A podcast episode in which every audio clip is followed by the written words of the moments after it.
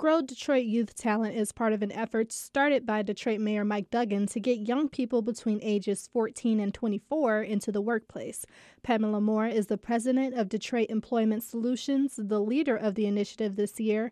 She says the program is a great way to introduce youth to the working world. So to help our young people really understand what this experience is like to get up and go to work every day. Some of our young people have never seen that. Some some live in, in, in families and in households where no one works. And so they need to be exposed to the real world, to the work world, to see all their many, many opportunities and to really just have hope about the future. Moore says the program provides youth with skills and resources needed to succeed at their jobs through work readiness training.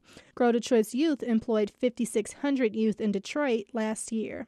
I'm Brianna Tinsley, WDET News.